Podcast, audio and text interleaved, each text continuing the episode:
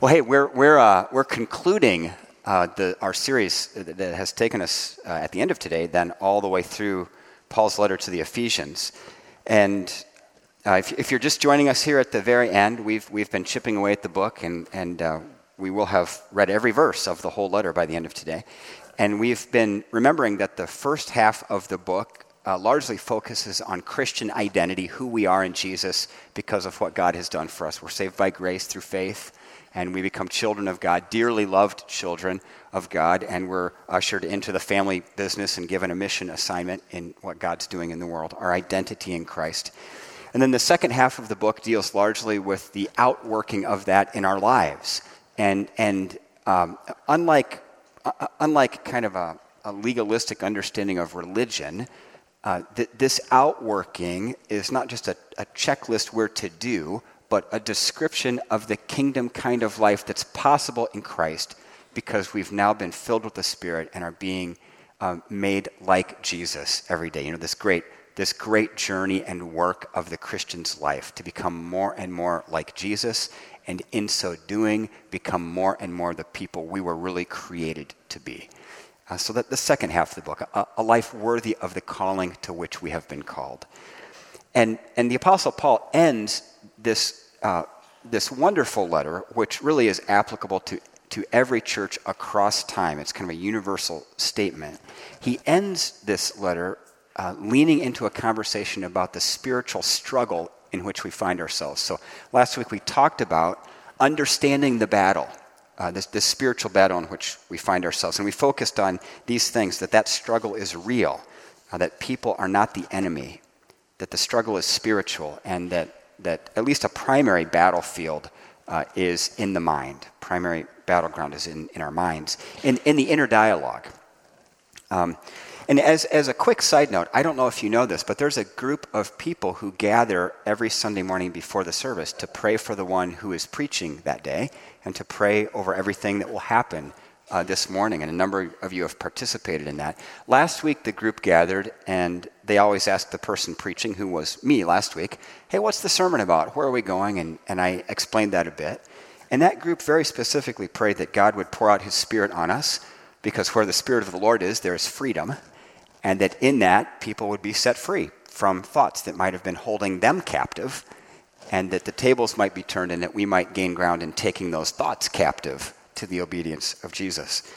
And, and I've got to tell you, these kinds of things are subjective, so I don't really know how to gauge them. But wow, did I have a lot of follow up conversations after last week's message? Uh, be, it, be it emails, thank you if you just sent a note of encouragement, uh, phone conversations, face to face kinds of connections. That, that conversation about spiritual battle and, and applying that to the inner dialogue seemed to have struck a real nerve. So I've been kind of praying through that and just thinking about that, and I think, I think we learned a few things from that. One, as a community, as a church, we, could, we should uh, uh, continue praying freedom for each other because we're struggling with stuff. That's re- we're all doing that. Uh, you know, and, and the scripture very clearly teaches us as churches to, to continue praying for one another. So let's do that, shall we? Pray for our church family. Uh, second, it clarified for me that we need to drill down a little bit more on uh, the, the inner dialogue and the spiritual aspect of that. You know, that the world, the flesh, and the devil can get in here, and there, there are scripts running through our mind all the time, and we're either buying them or uh, resisting them. And you can see this unfold in life. This is, uh, this is how human beings get guided this direction or that direction. Largely what they're doing with that, that inner dialogue. And if there indeed is a spiritual battle there, that would be a very, very important thing. Um, and, and then finally, if, if becoming a disciple who makes disciples is primarily premised on following Jesus, you know, that's, that's what Christianity is about. Jesus said, Come and follow me. He didn't just say, Come and believe in me. He said, Follow me. He said, Believe in me too. But following involves more. And if part of following is listening to the Lord, then being able to discern the noise in that space would also be very important. Uh, so, again, the whole area of spiritual struggle in the inner dialogue seems to have struck a nerve, and rightly so, because it's a big, big deal. It, it, it directly applies our faith to how we experience life moment by moment, and that is an important thing. So, we'll be doing more of that, and we'll be doing a little more of that today as we think about the specific elements of the armor of God. So, so let's listen to the second half of the scripture about the armor of God. Again, Paul's letter to the church at Ephesus, the last half of chapter 6. Therefore, put on the full armor of God, so that when the day of evil comes, you may be able to stand your ground, and after you have done everything, to stand. Stand firm then, with the belt of truth buckled around your waist with the breastplate of righteousness in place, and with your feet fitted with the readiness that comes from the gospel of peace. In addition to all this, take up the shield of faith with which you can extinguish all the flaming arrows of the evil one. Take the helmet of salvation and the sword of the Spirit, which is the Word of God and pray in the Spirit on all occasions with all kinds of prayers and requests. And with this in mind, be alert and always keep on praying for all the Lord's people. And Paul says, Pray also for me, that whenever I speak, words may be given me so that I will fearlessly make known the mystery of the gospel, for which I am an ambassador in chains. Pray that I may declare it fearlessly, as I should. Friends, this is the word of the Lord.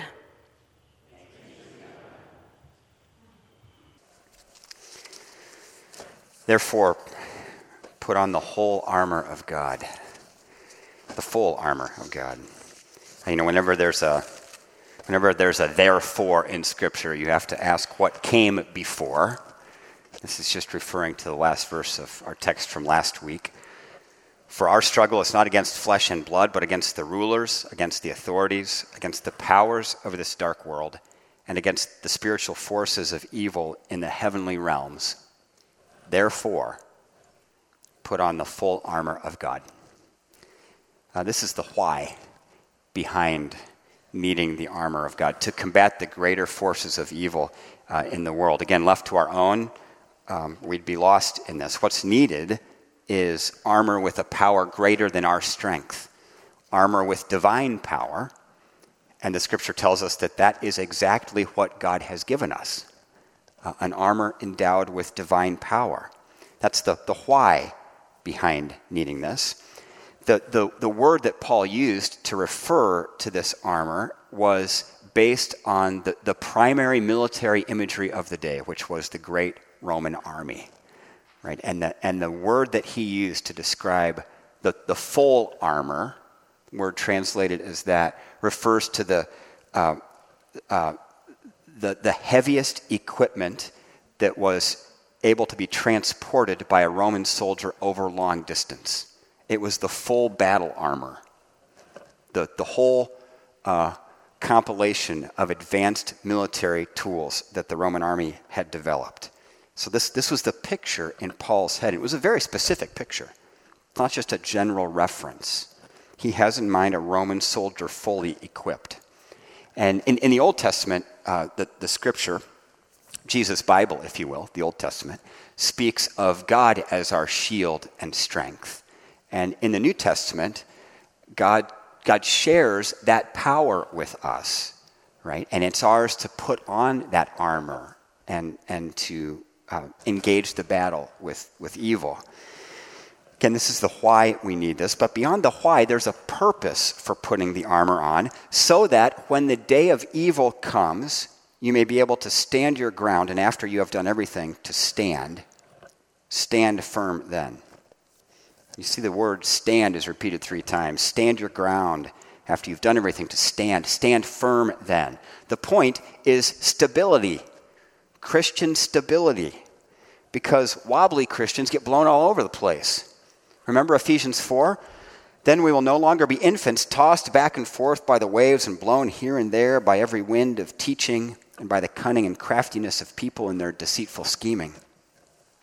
The wind of every teaching. We, we live in a, in a world that offers us a, a, a, a veritable buffet of worldview options, right?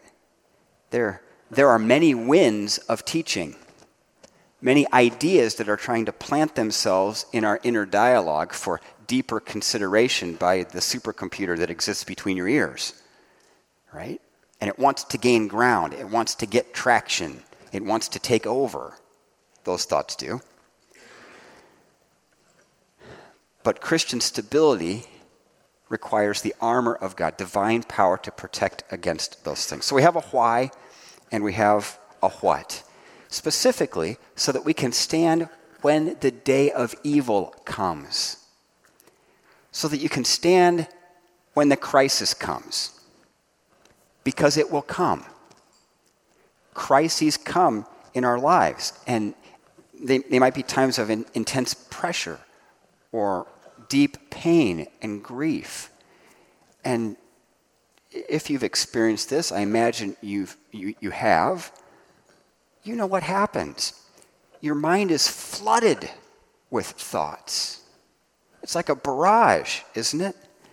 And the world, the flesh, and the devil push to the front of your mind all those thoughts that question the character of God. If, if God wanted to help, he could have. So why didn't he? Why wouldn't he? Why would God do this? Why would God do this to me?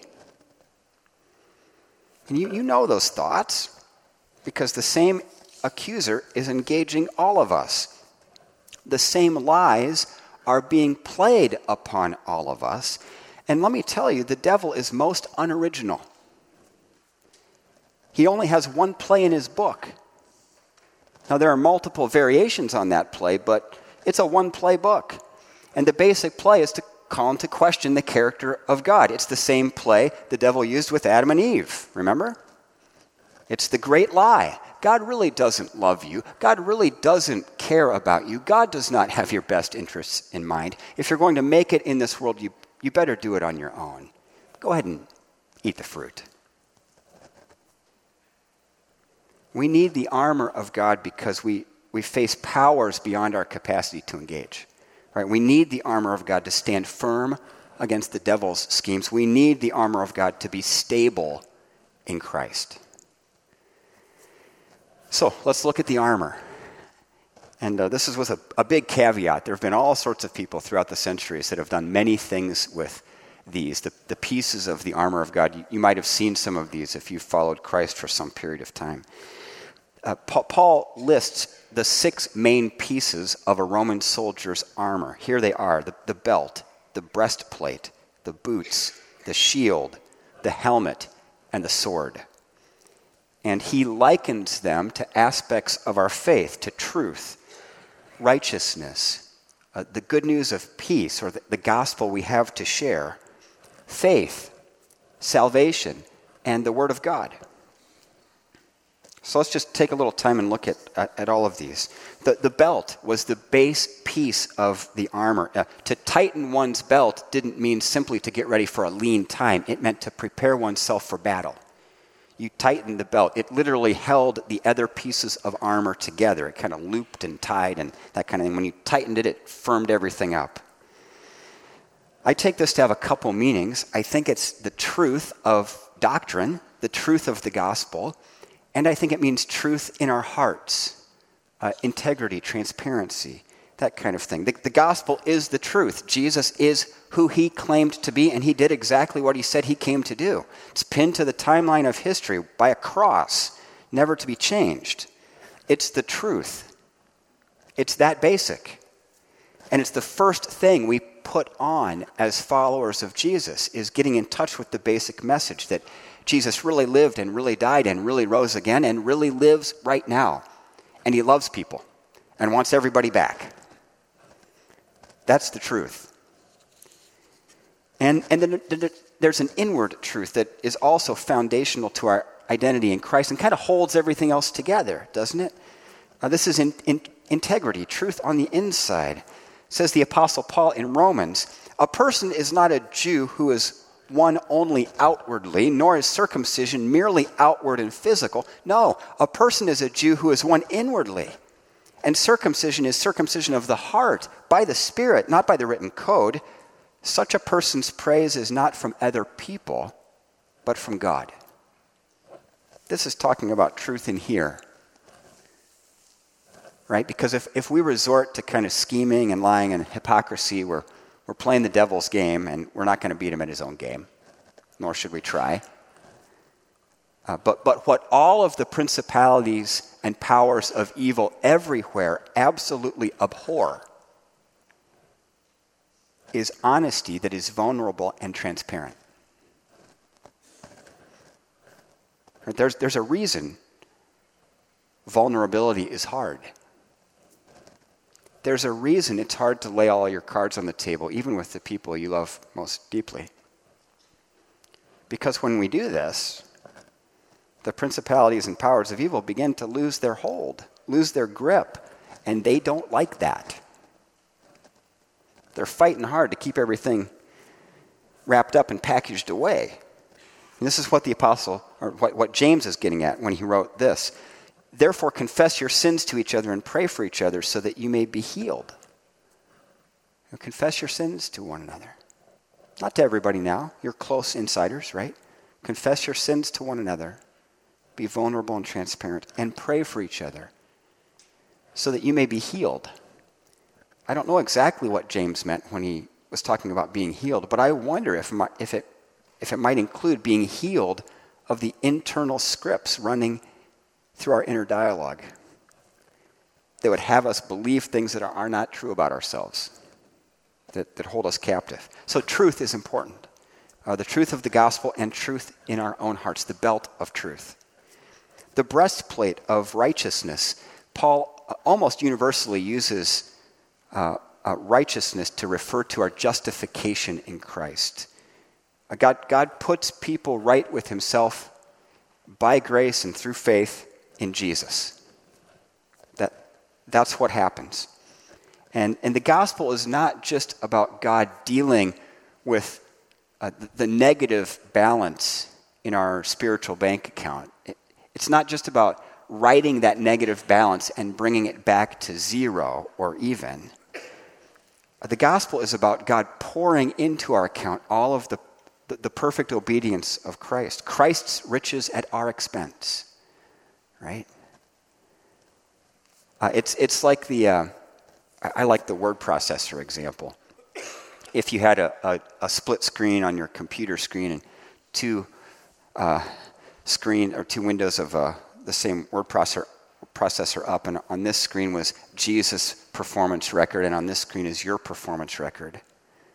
Uh, by grace, through faith, what happens is God copies the perfect performance record of Jesus, then goes and highlights everything in your performance record and pastes over it the perfect performance record of Jesus, the perfectly validating performance record of Jesus.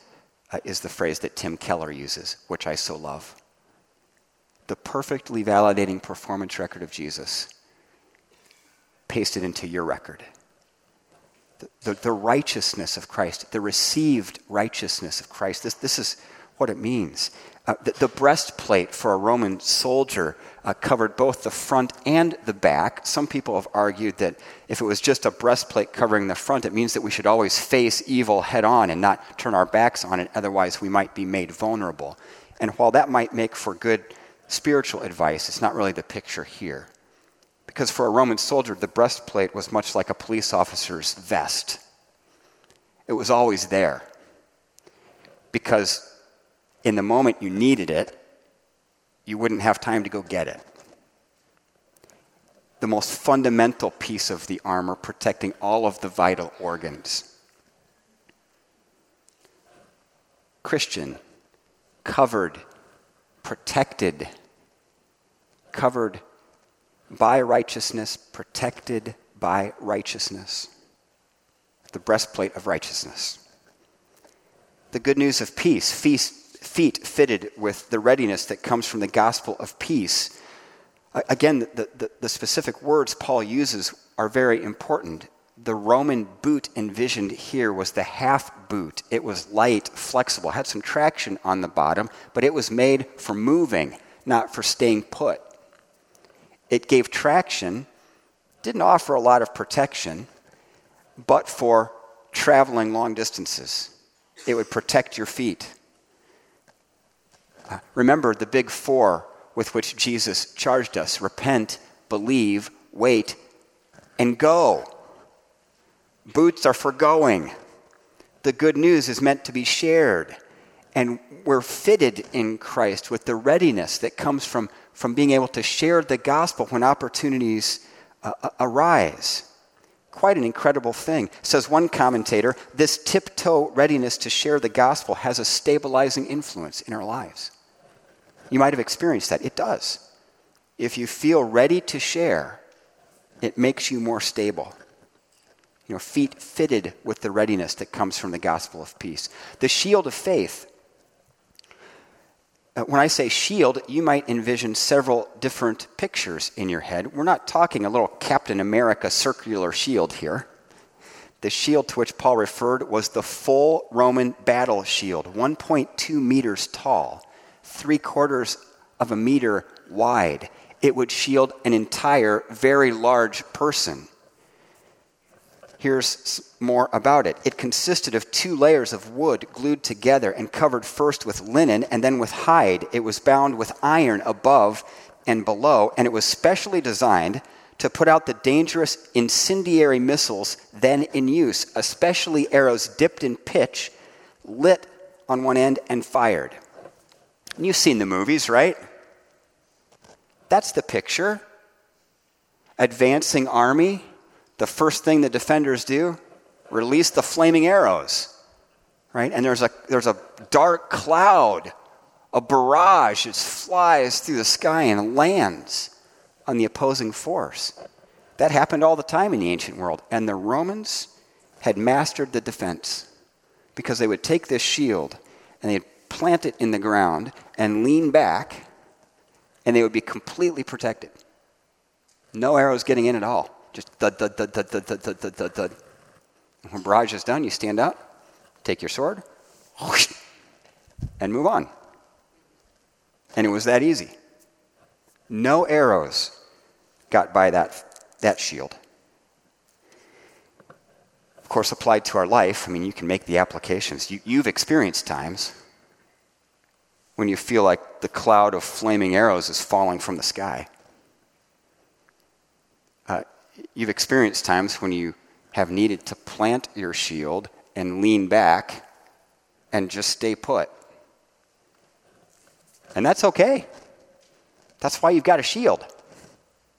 Right? God knows that those times are going to come. The shield of faith, the helmet of salvation. All sorts of interpretations out there on this one. I just made up my own. It seems pretty straightforward, doesn't it? Your head's rather important. Soldiers, pretty much anywhere, wear a helmet to protect their head.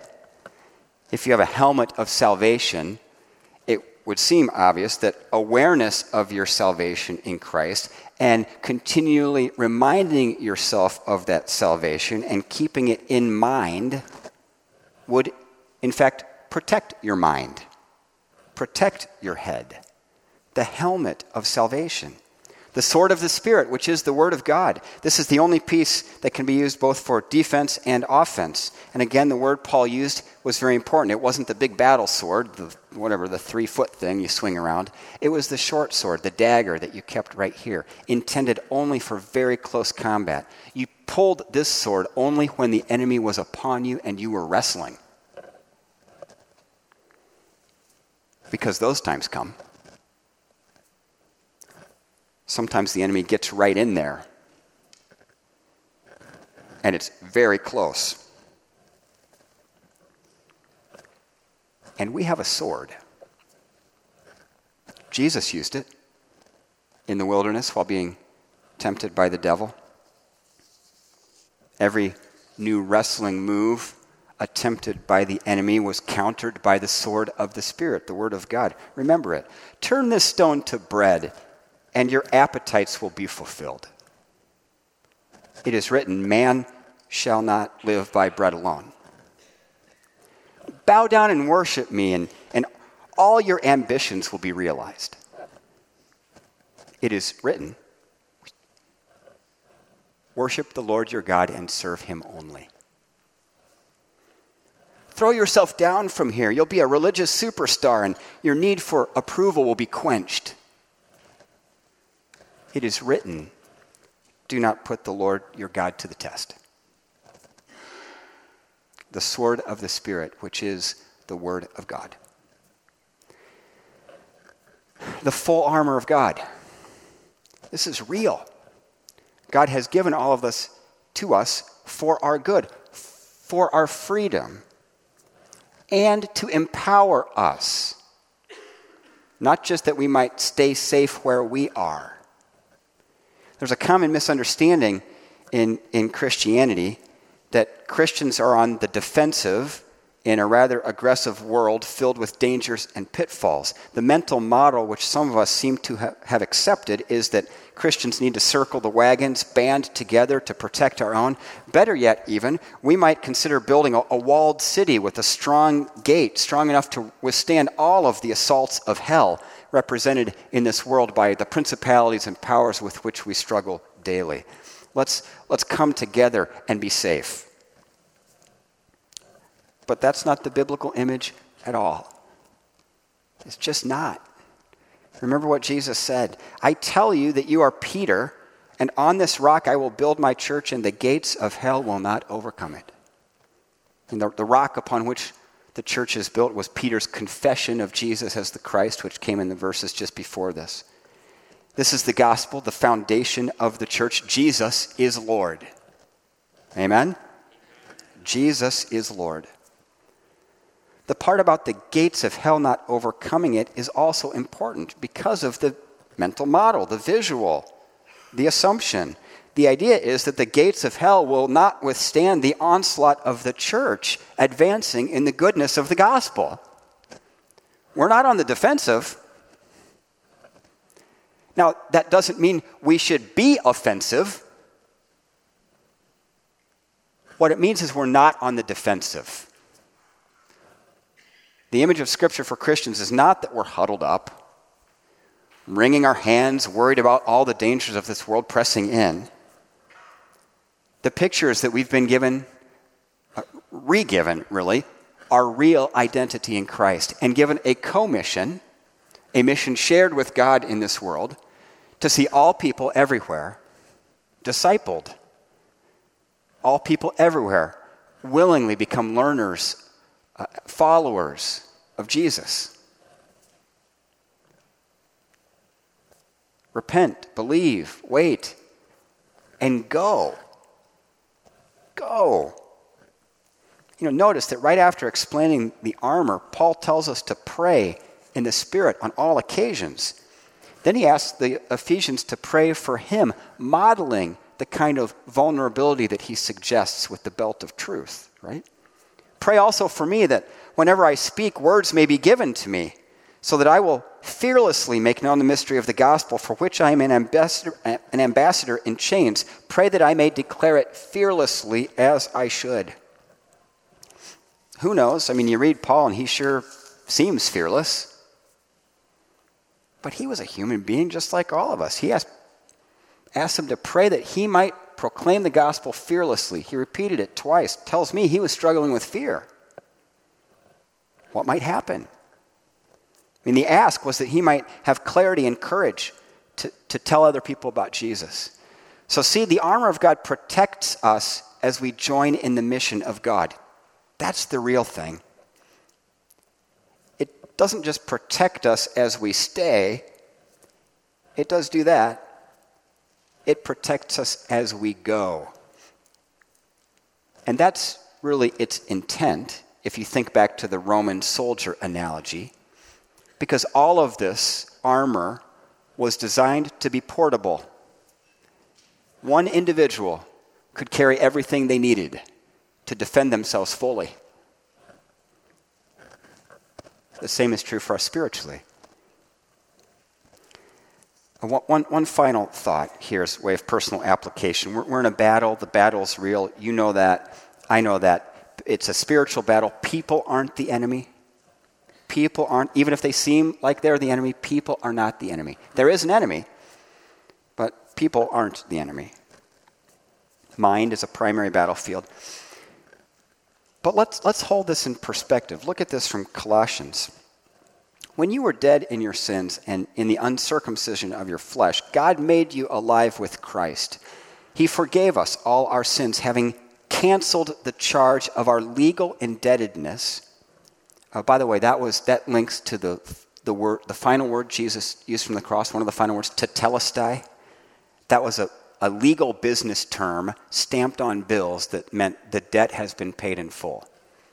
Literally canceled our legal indebtedness. Debt paid in full. Which stood against us and condemned us. He has taken it away, nailing it to the cross. And having disarmed the powers and authorities, he made a public spectacle of them, triumphing over them by the cross. The principalities and powers of evil have been defeated and disarmed. I mean, the only power they have is their insidious whispering, right? The seeding of lies here and, and, and there, seeking to have us turn on one another and devour each other. And unfortunately, that actually is working in this world. Therefore, as Christians, at least according to 2 Corinthians, right? As Christians, we're called to demolish every argument and pretension that sets itself up against the knowledge of God. Identify the battlefield in here, and any thought that gets in there, don't just disavow it, demolish it. Not one stone left standing on that idea in the mind.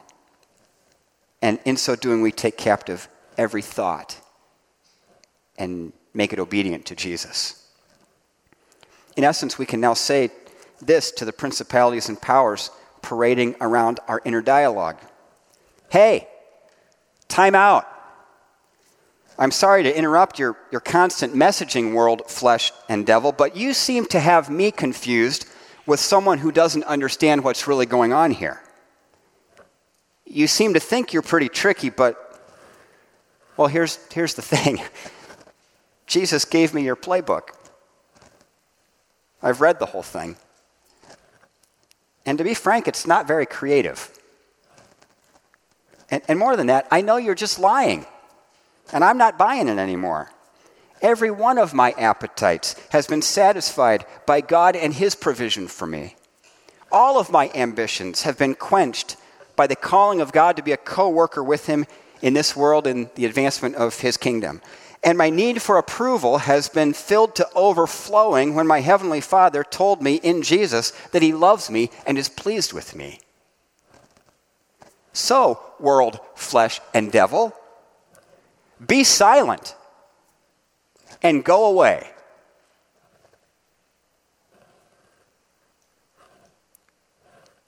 Put on the full armor of God so that you can take your stand against the devil's schemes. In the name of the Father, and the Son, and the Holy Spirit. Amen. Pray with me.